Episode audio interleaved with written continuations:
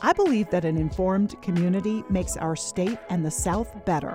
That's the goal of Georgia in Play, a new show from G P B. You know, I ended up passing Georgia Film Bill because of A T L, tr- trying to get that movie shot in Georgia and not having to go shoot it in New Orleans. Georgia has had a very strong music industry for a long time with the hip hop and even before that. It is, in fact, a really wonderful moment, just generally about, you know, a lot of people making great country music of various different kinds. I'm Leah Fleming, your host, inviting you into this safe space where we can have conversations that help us better understand Georgia's changing landscape. Tune in at G P B dot org or wherever you get your podcasts.